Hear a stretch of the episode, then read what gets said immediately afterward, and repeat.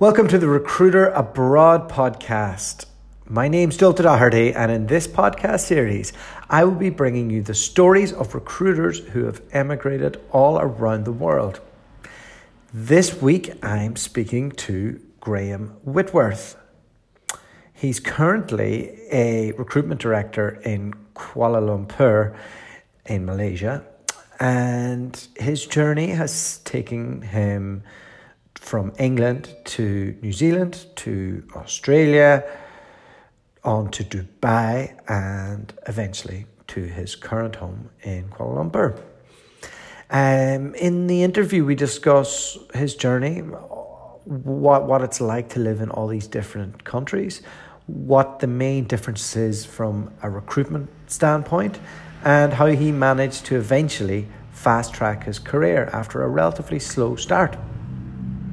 Uh, really great interview, great guest. Hope you all enjoy.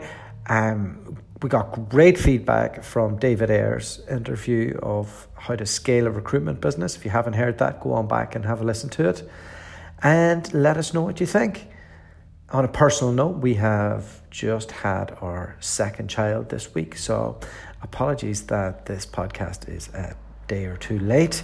Um, but uh, yeah, family first priorities have uh, taken place. And I hope you are all enjoying the World Cup and have a great week ahead.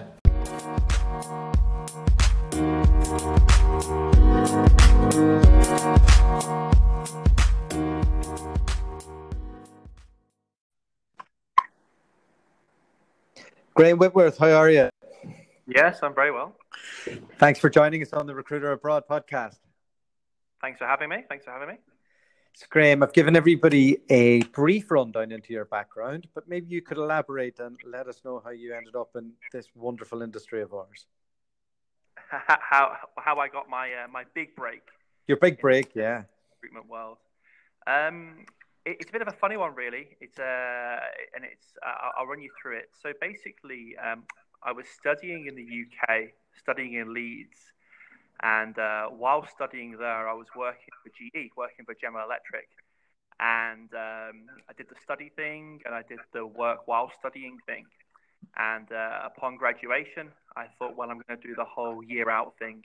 And like uh, like many people before me, off I went to New Zealand with a work holiday visa and uh, no real ambitions apart from maybe to work in a bar and to do a bit of skiing and figure it out as I went along. Where did you land in New Zealand? I, I landed in Auckland. what were those early days like? Uh, look, Auckland's a great city. I think to go to somewhere which they call the city of sails, I think they have more more boats per capita than anywhere in the world.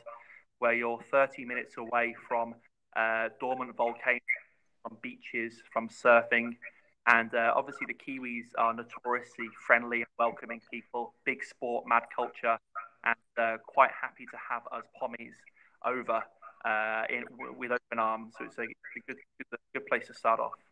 Yeah, and a good place to start off your career as well. Uh, Hays are kind of known for the the entry point. How were those early days?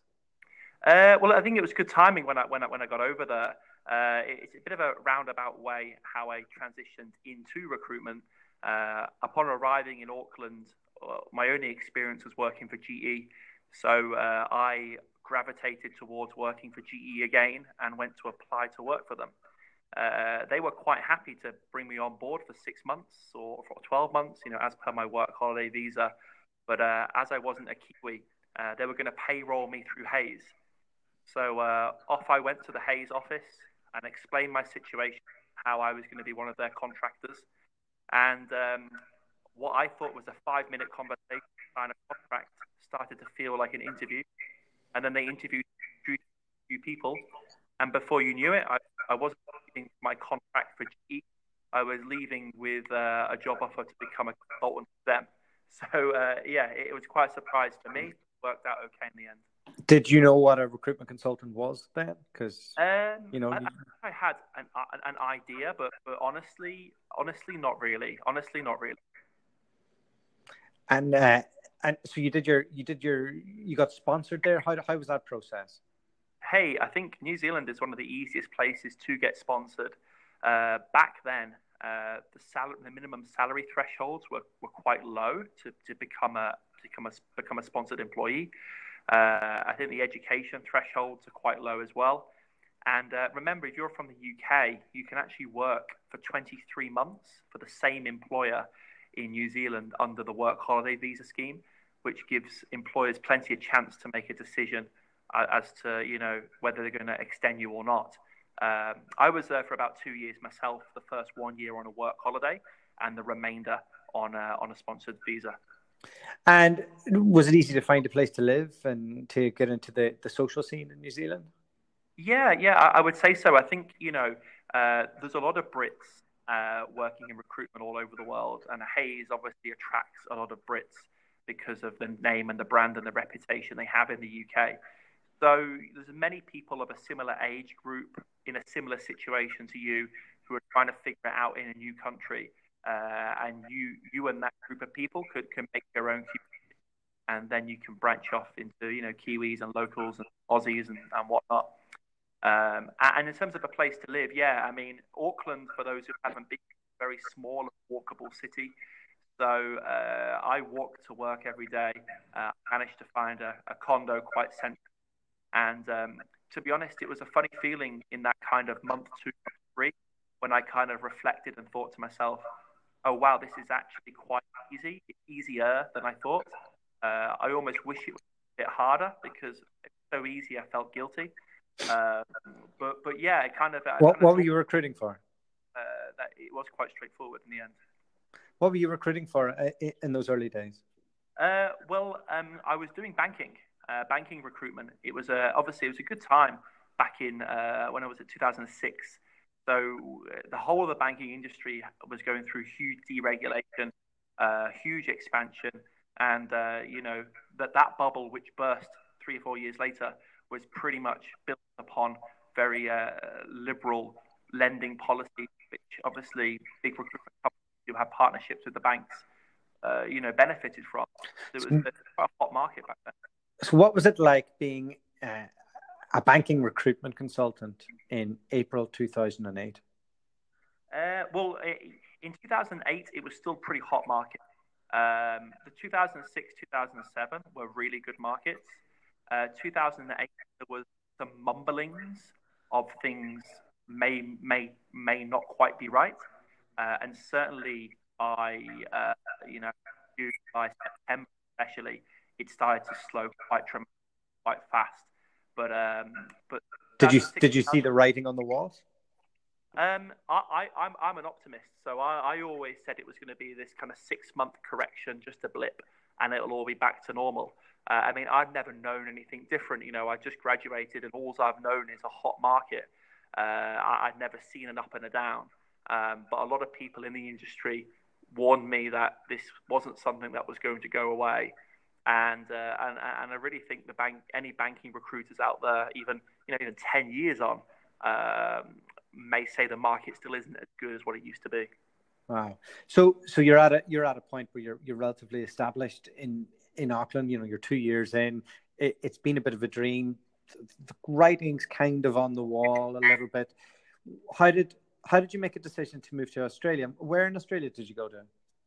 Um, so, firstly, there was there was a group of us who had kind of formed quite a tight friendship, and you know, maybe one evening after a few beers and a bit of a barbecue, the talk of Australian dollars uh, popped up. Uh, you know, for those who are not aware, the exchange rate between the New Zealand dollar and the Australian dollar is, is very favourable towards the Aussie dollar. Even more so back then. Yeah, I mean, yeah, and the salaries in Oz are, are very, very good. I mean, they're crazy, to be honest. So, I mean, there's always talk of Australia for anyone who's working in New Zealand, not, not just not just expats. Um, and you know, I was sat uh, in an office in Auckland, receiving the monthly top ten in expat billers and every single month seemed to be per, per, per, per. And up until that point, I couldn't tell you anything about Perth. The only thing I knew about Perth is that all of Hays's top billers seem to be from there. And yeah. that kind of sparked my interest because I thought to myself, well, I've got no ties to Auckland. Uh, I've just I've got just as many ties to Perth than I have to anywhere else. Yeah. And if this hot market, then what am I doing here grinding it out when I can be on a four-hour plane journey away and, and, and start afresh? And, and you know, that, that, that was the plan. That, that's what transcended. I, I, try not to jump into Perth too much because it, this is just a coincidence. I didn't know that you were in Perth before we started this conversation. But I was on a farm picking beans in Queensland and I, I was standing, I was, I was next to a little Asian woman who, who, who's been doing that for years. And she said, Oh, listen, my, uh, my sister is earning a hundred grand a year as a cleaner in uh, Western Australia. And I remember as soon as I heard that, I thought, that's it. I'm going there. We're getting into recruitment. It, it, what were those boom years like for you whenever you went there? So um, I, I was quite lucky. I joined a company called Chandler Macleod, who I think they probably still are the market leader in Oz. And uh, they were certainly very, very well ingrained into the mining sector over there. So I, uh, we, we were quite lucky where we had a partnership with uh, BHP Billiton, which mm-hmm. is probably the biggest employer, and uh, they were going through a process of uh, uh recruiting SAP. Uh, now, I'm the, I don't come from an engineering or mining uh, recruitment background, but for Chandler Macleod, coming from banking and transitioning to SAP accounting was good enough for them. Um, and it was literally a of if you had a qualified accountant uh, who had done SAP and was quite happy to work on a roster, which was either four three, four days on, three days off, eight six. They, they would take him in and they would pay. They'll take him in as a contractor or they'll take him in as perm. Um, and it was quite lucky because I was in a hot market and also recruiting pretty much not exclusively, but over 50% of all my placements came from one place, and they just never stopped hiring. Wow. Yeah, I, I remember I remember being in that marketplace and it, it took I, I, was there a couple of years later and it took years for all the other firms to get on the the, the managed service agreements and I think Ch- Chandler Macleod had it all sewn up for years so I can yeah. only imagine what that was like. Yeah, I, I flew out to some of the sites. So, you know, we had such a good relationship that I would actually fly out to the mine sites if I had a batch of contractors starting in a particular week or on a particular project to, to meet up with the hiring managers or just to do a bit of onboarding. Um, you know, it was very much all hands on deck. Um, but you know, I you know, I love this. You know, get yourself in PPE, you know, personal yeah. protective equipment, jump on a plane uh, into the middle of nowhere, into a gold mining town or a steel mining town or an iron ore mine, and uh, and kind of figure it out on the ground. It was it seemed like a world away from the UK. Yeah, it, it, I, I, my wife was working for Chevron, and she did, and she worked for BHP as an internal recruiter, and and she had a lot of those experiences too. But it, kind of learning that whole mining thing and how that integrates into every other business function. It's very hard to describe to somebody who who hasn't seen how that. How, hard to describe. You, you can't imagine the size of a mine site until you've flown over it, because you, you just not. I don't think. I just don't think you ever see something so big um, in you know in the middle of nowhere ever. It feels very unworldly. So at this point, you're starting to make some real coin as a recruiter for the first yeah. time. BHP, yeah, oh, mining's a good sector, yeah, definitely. Uh, what was your lifestyle like? Like, was it? Uh, did you have a plush apartment that had a gym in it, and we living in a nice area of town? Uh, well, well, I was quite lucky. I mean, I I was actually living with a guy from Liverpool who was working fly in, fly out on an oil rig, and uh, his oil company gave him a very, very plush apartment duplex. And uh, he was looking for a flatmate he could trust. We kind of had Liverpool Football Club in, uh, in common. And he basically said, you know what, give me a little bit of money on the side and you can have my, uh, the extra room. So not only was I uh, earning good money, but I wasn't necessarily spending it on rent. So yeah, it was a, a, double a double win. Were you doing anything interesting on your weekends? Were you were you going down south or up north or to Bali like everybody else? Or? Uh, no, I was, I was, staying in WA mostly. Uh, one of my friends had a boat, so we'd sometimes go out fishing. Uh, you could you can it's basically six months of good weather in Perth. So my evenings were uh, fishing, going to the gym, outdoors, kind of running outdoors is nice uh, very much kind of a barbecue, beer, park kind of culture. Um, we've got wineries um, and a lot of beaches close by. so it was very much a kind of outdoorsy place. Um, Perth's a, a place for people who enjoy the outdoors. It doesn't quite have the glitz and glamour of Sydney, uh, but if you like a, a simpler life um, and, and you're quite and you're quite happy just to be outside, then Perth is a great place for that type of stuff. Yeah, I, I feel like I was too young for Perth, to be honest. I, I, mm. I think I'd, I'd, probably enjoy it more now with kids and that. Um, a, a, lot of my time there, you know, I was kind of thinking, mm, oh God, New York would be a bit more fun for this stage of life. Um, but uh, but yes, it just depends what you're what you're into. So you're mm-hmm. you're you're like two and a half years in Perth. You're in one of the most amazing boom times at a recruitment company that's a core supplier to the biggest mining company in the world, and you're sitting on the seat making the money. Your your cost of living's low. You've got a great lifestyle. You're loving it. Why did you give it all up? Uh, well, at that time, um, well, many, many, many years ago, when I was a kid, myself and my family all lived in the Middle East. Oh. So um, my mum had actually just accepted a job to go and work in Abu Dhabi and she was raving about Abu Dhabi. I should come over and you know tax free money, and I could stay with her, and it'd be good to see me again because I've been away for a few years. And um, I got a classic headhunt call from Charterhouse, hmm. uh, and Charterhouse in Perth wanted to hire me or wanted to talk about the potential of hiring me. And I kind of said off the cuff, I said, you know, the only only place I would never change jobs in Perth and the only place they'd ever work is Dubai or Abu Dhabi. Um, so I don't know if you've got an office there, but that's the only thing I'm interested in. And that off the cuff comment turned into a few follow up calls, uh, an interview, and ended up me being Dubai. Wow. Um, maybe you could let us know Dubai, right? Is, is are the streets paved with gold for recruiters? Do, does it come easy? Like you've gone from probably, I would say, the easiest gig in the boom in the biggest boom happening to going to, going to a completely new environment. Was it the same? What what were the core differences?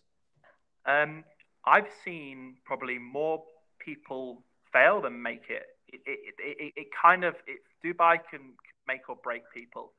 Uh, I think it's down to people's maturity and tenacity and a, a whole range of things. Um, the people who I see who don't make it in Dubai uh, are people who are maybe they don't take their work too seriously. They think they're in Dubai. Um, they, they think it's money when it actually is tough as well. You know, it's a grind. It's very, very competitive. The margins are getting squeezed, and there's a lot to a penny over there. Um, the people who kind of get sucked into expat lifestyle and try and something they're not too fast, whether they get a personal loan they can't quite repay or a car that they don't quite need, and they try and live a flash lifestyle without really earning it. They live credit. And I've seen a lot of people get burnt in Dubai because of this, for hmm. sure. Mm. And tell me, percentage rates in, in Perth are around 15%. They might even be less in Auckland. Um, less or more in, in the Middle East in, in in those early days? Less or more uh, fees? Yeah. Um, so uh, the fees are in Perth, yeah, you're looking at about 50, 18, something like that. Probably similar in Dubai, but you know they started to get you know 12s and 14s started to creep in for sure. Um, especially when Dubai experienced a bit of a downturn, there was a bit of a, a downward pressure for sure. And so, so uh, your your life in Dubai. Um, I, am not a real expert on Dubai, to be honest with you. Um, I, I find it a hard place to do international rec to rec because every UK recruiter is just jumping at any opportunity, um, and uh, it, it, it kind of makes my my job a little harder. What what's it what's it like when you arrive there? Like, are you living in a in a, for a better word, like a, a, community compound? Uh, is there is there laws on drinking? How, how did how did you find those cultural aspects? Look, I'm I'm I'm super lucky because uh, my mum already works there. Uh, my sister at the time was working in Qatar with her husband, and my brother joined me soon after I arrived. So I had a family network in Dubai wow. straight away. So I had a bit of a, a, a launch pad. You know, I had a place to stay, and, and you know, I could I could take my time to get myself set up. There was no super rush. Uh, but for people who don't have that, which is the vast majority of people, uh, I think the thing which they find a shock is that the rents in Dubai are very, very high, and most uh, most landlords expect six or up to twelve months rent upfront in one go uh, before you can move in. So you can't really turn up in Dubai with nothing, uh, especially if you want to get your own place. Uh, you do need to have a little bit of money behind you uh, just to get yourself set up.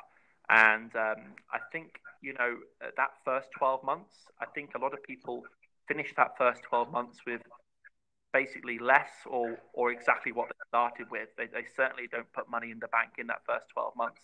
I think they're too yeah. The complete opposite to Perth in the boom time. Yeah, there's a lot. I think there's a lot of distractions in, in Dubai. It's it's extremely easy to spend a lot of money on on on, on shopping, on alcohol, on a car. Credit is very easily available. It's very tempting mm-hmm. to get credit uh, and to get debt and to get cards. Uh, it's extremely tempting, and I've seen people make that mistake. Um, and and tell me, tell me, Graham, how do salary salary packages work there? I believe they're they're a bit different. Do they incorporate like uh, your your your living costs in many cases, and do you, like how does that work? Yeah, so all, all, all salaries in the Middle East uh, are in three components: basic, living, and housing. Uh, the reality is is that all these three get bundled into one, and you get paid that cash into your bank. So you don't necessarily uh, see the packaging or how it's broken up. Uh, there are some employers who, instead of giving you an allowance for a house, may give you a, an actual property to live in. But I think generally speaking, uh, they will give you the allowance and you can choose to do with it what you want. Um, yeah. Did that feel like a bit of a pay cut coming from Perth? You must have been like on close to eighty thousand dollars on a base in Perth, and you're going to a place where they're like you you, you had really cheap accommodation in Perth. Luckily, you you're the only one who had that, by the way. But um, well, you know what? It's tax free money in Dubai, so you've got to appreciate that. And um, the, even though Dubai has a reputation for being expensive, you know, it's very similar to working in Perth. You know, the cost mm. of living is, is not dissimilar to Australia. So for me, uh, when I when I looked at the tax, um, it was pretty much a like for like salary with because it was tax free. Um, and yeah, I think it was just opportunity for that new new adventure. Um, and what were you recruiting then? So when I first moved over there, uh, I was focusing back on banking again because right. uh, yeah, because, because um, uh, Dubai was still going through quite a strong banking market. Um, so it was kind of back to what I knew. Hmm. Um, and it was, you know, Dubai. Dubai is a funny place. It has it has local banks which uh, service the local market. It has a very, very big Islamic banking space. And funnily enough, you know, a lot of Western banks uh, do Islamic banking. Um, but it's also the uh, hub for international finance for the region uh, due to it having a, a tax free banking zone or a free zone. Mm. And our office was, was walking distance to this free zone. Um, so even though I was in Dubai, uh, most of the people I'd be dealing with on a day to day basis were actually, you know, Brits and Aussies and, and Americans. It felt mm. And when when I uh, when I look at your time in Chandler Macleod, you almost had a free you almost had a free swing at it. Um, what was it like setting up a desk in Charterhouse in uh, in in Dubai in those times? Um, I think um, well, I, I, I, took a longer term, a longer time uh, approach to it. Um, I knew it wasn't going to be quick money. I think there was quick money available, but it didn't necessarily. I, I didn't have to rush it. Uh, I kind of took the time to build relationships. I really leveraged the whole my family live in the Middle East, which I thought was uh, made a little bit of it, made it a little bit easier. Um, I think it, the the key was to really break the banks up into their segments. You know, who are the international banks, who are the local banks, who are the Islamic banks, and really start to appreciate that even though they all operate the same industry, they operate very, very separately. Um, it's a very network type place, Dubai. I think a lot of people come and go. Uh, but if you put the effort to network, I think that pay off quite well. And when did it start paying off for you? was it like year two, year three? Because you were there for quite a while. Right? Paid off quite quickly. The first year was, probably better than my second year. Um, I, I, just got kind of I got quite lucky. I hit the ground running, and I actually started to do some recruitment for the Sheikh Mohammed bin Rashid Al Maktoum, the actual prime minister of Dubai. Uh, I actually ended up doing some recruitment for his private investment vehicle, uh, doing some debt debt restructure roles for him. Uh, although I didn't meet the Sheikh himself, you know, the people who I recruited for would work, you know, semi closely with him, and that really opened up a lot of doors, gave me some credit really quickly. And just one of those quick wins, which never planned, but I just happened to have a very good person who to be a very good fit for what they were looking for, and uh, you know, put two and two together, and that opened a lot of doors for me. And around this time, 2015, I, I was I was in an oil and gas town, and it wasn't an easy place, easy time to be a recruiter in an oil and gas town, and a lot of money in Dubai centered around that. It, it, did you find did you find that dip tr- troubling at the time, or were you, were you so centered around the banking that it was no problem? Yeah, um, it was certainly more difficult. Uh, it was certainly more of a grind. Uh, you certainly had to put more in to get the same amount out. And I was very aware that it wasn't the hotter market that it was. Um, and, and, yeah, I think some people exited Dubai about that time, or a lot of companies scaled down a little bit for sure. Uh, and it was a you know it definitely quietened down by the time I left. It was starting to to to dry up for sure. Um, but yeah, I mean, I, the timing I was there, I had I had I, I just caught the the uh, a rebound uh, in the market. It was it wasn't too bad, but it certainly wasn't boom time years, or it certainly wasn't you know easy money. For sure, you definitely definitely had to work for it. Uh, but when you did earn it, tax free, and uh, obviously in recruitment we earn a percentage of people's salaries, and the salaries in Dubai tend to be quite good as well. So you end up working quite senior jobs uh, that you may not otherwise get to work on uh, UK or in Oz. So you're you're at a point now where you've you're up and running. It's all good, and you think, oh, I'll, I'll have another, I'll have a crack at another country. How did this come about, and, and what was next for you? Uh, so it was a bit of a very kind of roundabout situation. I've been in Dubai uh, for about four and a half years.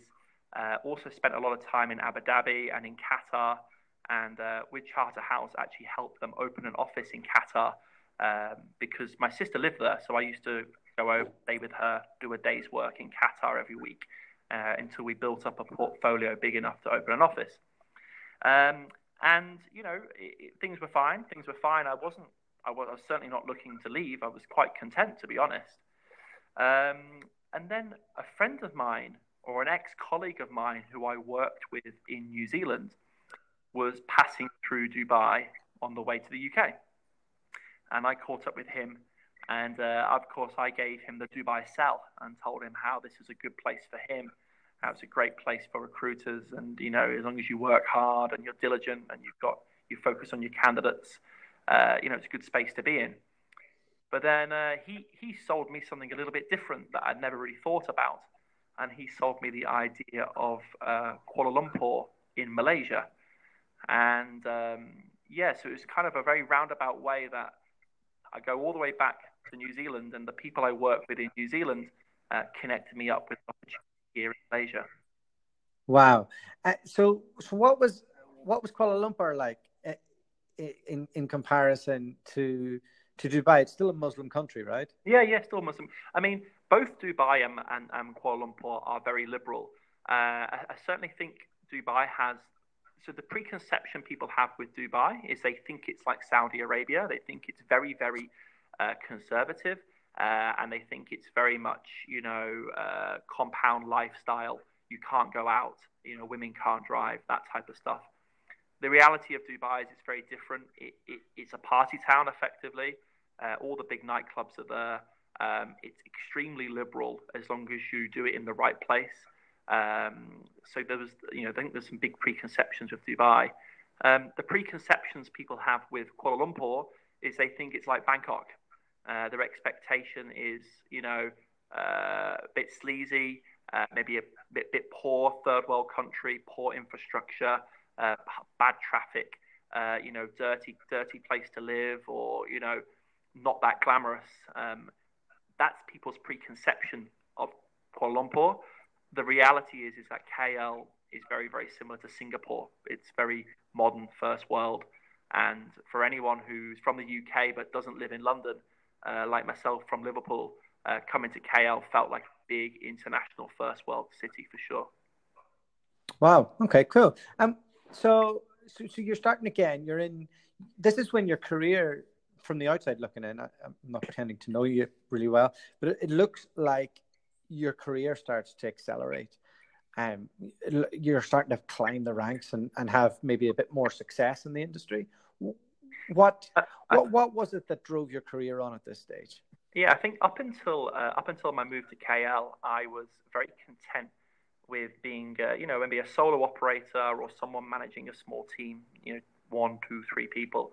Uh, and I'd always looked at recruitment as a job and an opportunity to earn good money in, in a job which has, you know, maybe not lots of stress and responsibility, but certainly a, you know, a, a, a job rather than a career. Um, I think my move to KL uh, coincided with me being 30. And uh, I, at that point, it was, well, this is a career move now. Uh, let's put the job to one side and let's build something um, and, and, build some roots here and my name with a, with a big company like Randstad. Um, and, you know, there, there, there, was certain reasons why I was attracted to them. And, uh, and yeah, and, and it kind of worked out okay in the end. What, what were those reasons? May I ask? So, not to offend people who work for Randstad, but Randstad, when it comes to permanent recruitment, are quite poor. Uh, they they are very very behind the curve. You know, when it comes to permanent recruitment, uh, they are a temp recruitment company. They are a Kelly Services. They are in a Adecco. They are a Manpower. Uh, that's that is Randstad. Um, now they wanted to be a Hays, and they still are progressing in that direction. Uh, and what attracted me the most about Randstad was just kind of ha- how poor they were and how much they needed to do. And I really felt I could be someone who could be a, a big value add for them. Mm. So I really thought it could be a job where I would stand out very quickly um, uh, because because I've, I've, I've kind of built desks and built divisions previously, and I thought, you know what, uh, these guys are really struggling, and if I can get it right here, then I'm going to have a career with this company that could could go take me places. Mm. It's interesting you say that about Randstad. That was my preconceived idea of them as well. But I have worked with them since, and they have taken a lot of Hays leadership. Mm-hmm. So, and and they've implemented a lot of the things like that, but maybe with a bit of a, a softer edge. Yeah, they're um, off the company. I mean, look, you know, the person who hired me from New Zealand was ex Hays. Uh, obviously, I'm ex Hays. Our other associate director was ex Hays. So there was basically one guy from Randstad who hired three guys from Hays uh, to run the show for them. Now, look, the Malaysian market, they haven't made a profit in 22 years. Uh, they're still struggling for profitability all over Asia and all over Australasia. But, you know, they've got a plan. Um, and, and I think if they could adopt even half or even less than half of what Hays do well, then they would turn the corner. Um, and and so what's what's your life like in Kuala Lumpur? Like, eh, are you in a are you in a massive city? Are you living outside it? Like socially, have you integrated into into the local scene? Like, eh, eh, like can you can you give us an idea into that? Because it's it's an area I know nothing about. Yeah, I think when you look at Asia, a lot of people gravitate towards Singapore and Hong Kong. Uh, that's people's first reaction, isn't it? Uh, and for the people who I know live in, in Singapore and Hong Kong, they live in very much those expat circles and expat bubbles. Um, for me, Malaysia isn't like that at all. There are much, much less expats. Uh, in our office, for example, here we've had you know up to 50 consultants and only maybe four or five expats out of all of them. Um, and that's quite common with a lot of companies. There's a lot more emphasis on local hire rather than expatriates. So there's a, a much, much smaller community. Uh, and as such, you know, you, you build friends outside of that community. You know, I, would probably say my friendship group is half, um, half, you know Europeans or expats and the other half local Malaysians. Wow. I really feel I've kind of been able to integrate myself a little bit easier here than uh, than other places for sure. That's interesting. Yeah, and and you know, from a business perspective, you're doing construction, mm. and like, is that a lot of local candidates? Are, You're obviously recruiting in English. How is there any like is there any challenges to that or anything you have to be careful of from a cultural perspective? So yeah, I mean, uh, aside from Singapore, Malaysia has the highest English competency rate in all of Southeast Asia. People are taught English from a young age here, and a lot of people study overseas as well, Australia, UK. So language barrier um, is few and far between, to be honest. Um, the one thing to think about any developing country or, or, or, you know second world country, which you know Malaysia would be classified as, is that it has an incredibly large skills shortage. So if you're good and you're and you're Malaysian, you may have job opportunities in Singapore. Maybe you stay behind in Melbourne after you graduate, and uh, it's very, very, very difficult to find good people in Malaysia. Um, I think that's the biggest difference. Whereas maybe in Oz or in the UK, maybe it's still a, a, a candidate-rich market. Maybe you've still got a lot of applicants. Maybe you can still rely on LinkedIn. Whereas in Malaysia, it's extremely candidate short. I'm guessing your fees reflect that. What's that? Yeah, the fees I'm guessing much higher. Yeah, you know, 20 would be a, would be a minimum over here, uh, and 30 is not unheard of. But you know, 20, 22, 25 are very, very common.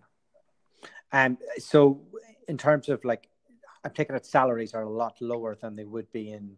Oh yeah. In, in, so, so you need to do quite a lot of, uh, yeah, of placements. Yeah. Well, look, I mean, you, you, the salaries are a hell of a lot lower here than they are in Australia, but you know we're working at 25%, not 12. So yeah.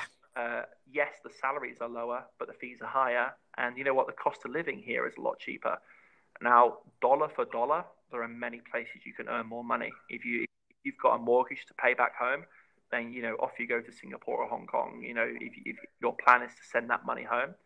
But if you're looking for a career and you're spending your money locally, uh, then yeah, it can go very far and you can have a very nice lifestyle here. Um, although when you go on holiday, it does feel expensive. Yeah. Okay. The it, it sounds nice though. Um, and what uh, you know with with what like what what type of places do you go on holiday or locally? Like, is it there's a lot of islands around there? Is it do you go to the Philippines? Yeah, I mean, I mean, we're lucky because KL is the hub of Air Asia, which mm. is the equivalent of EasyJet. So, uh, you know, within a four hour flight, you can be in Bangkok, you can be in Phuket, uh, you can be in Singapore, you can be in Bali. Um, you know, so you can go further afield. You can go up to Hong Kong, you can go to Korea. Um, so, weekend breaks uh, and short trips, there's so many options in Southeast Asia. Uh, and then, yeah, kind of, you know, I think we are very spoiled here that you know it feels like we're in the Europe of Asia, uh, where everything's so close and so varied and so cheap. Mm. And and with with recruiters who, who might be interested in going to Malaysia, is the visa process complicated? Is there a lot of opportunities for them? Um, the visa process is quite straightforward, to be honest. Uh, the minimum salary thresholds are very low, so any recruiter, uh, expat recruiter, would, would would be over those minimum thresholds for sure. Um, degree holder, I think, makes it easier, but it's not not a prerequisite. Um, so it, the visa process is quite straightforward. It's about finding employers who want to take expats. Um, you know, as I said earlier, you know, the expat uh, to local ratio in my kind of eight to ten to one. Um, so you're not going to walk into Michael Page uh, and, and there's going to be ten or fifteen or twenty expats there um, it's going to be a lot smaller group of people. And the questions they're going to be asking are why Malaysia and you know how long you're you going to be here for and can we trust you? Um, so I see a lot of people doing internal transfer. Um, it's probably the easiest way to go. And so this leads me on to you know my, my, my kind of final question. Uh, well, what's going on with you at the moment? What tell us about your business and uh, and yeah, how, how walk us through that. Um, so I, I, had a great time of it at uh, at at um, Randstad. Uh, you know, starting from me plus one person to go to me plus thirteen in two and a half years. uh, was great, and to you know to, to really really make a name for myself in, inside Randstad. Um, I think ultimately, um, you know, it was I saw more opportunities in Malaysia than maybe they did. Uh, I was quite lucky that some of my friends were very well connected to the new government, uh, as we've had a, a government change recently uh, for the first time in you know two generations. And um, and, and, with that, uh, an opportunity came up to to join a smaller company, uh, but with very strong political connections, uh, and to work. Our new clients right now are, are some of the are some of the government linked companies and government backed companies. So yeah, it was just kind of a once in a lifetime opportunity to to tra- make a transition, be a bit more independent in how I work, and to get involved with something super exciting uh, with this new government. Okay, well, what what a fun, what a fantastic story. Um, thanks so much for coming on and sharing it with us. Uh, you've you've you've been on the run more than Jason Bourne, uh, and uh, and I, I, found it fascinating. I've learned loads, uh, and uh, yeah, thanks so much. Perfect. No no worries at all. No worries. Uh, great to have great to have, great to be here. Take care, pal. Cheers. Bye bye.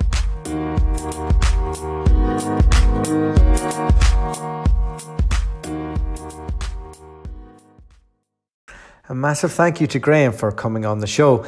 Uh, I learned a lot uh, because I didn't have a clue about anything about Kuala Lumpur and the market there.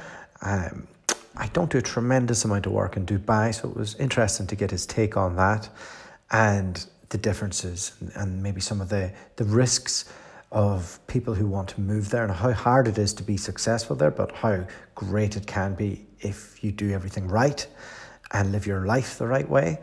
Um, and and look, if you're enjoying these uh, podcasts, uh, please do send it to another recruiter and let us know.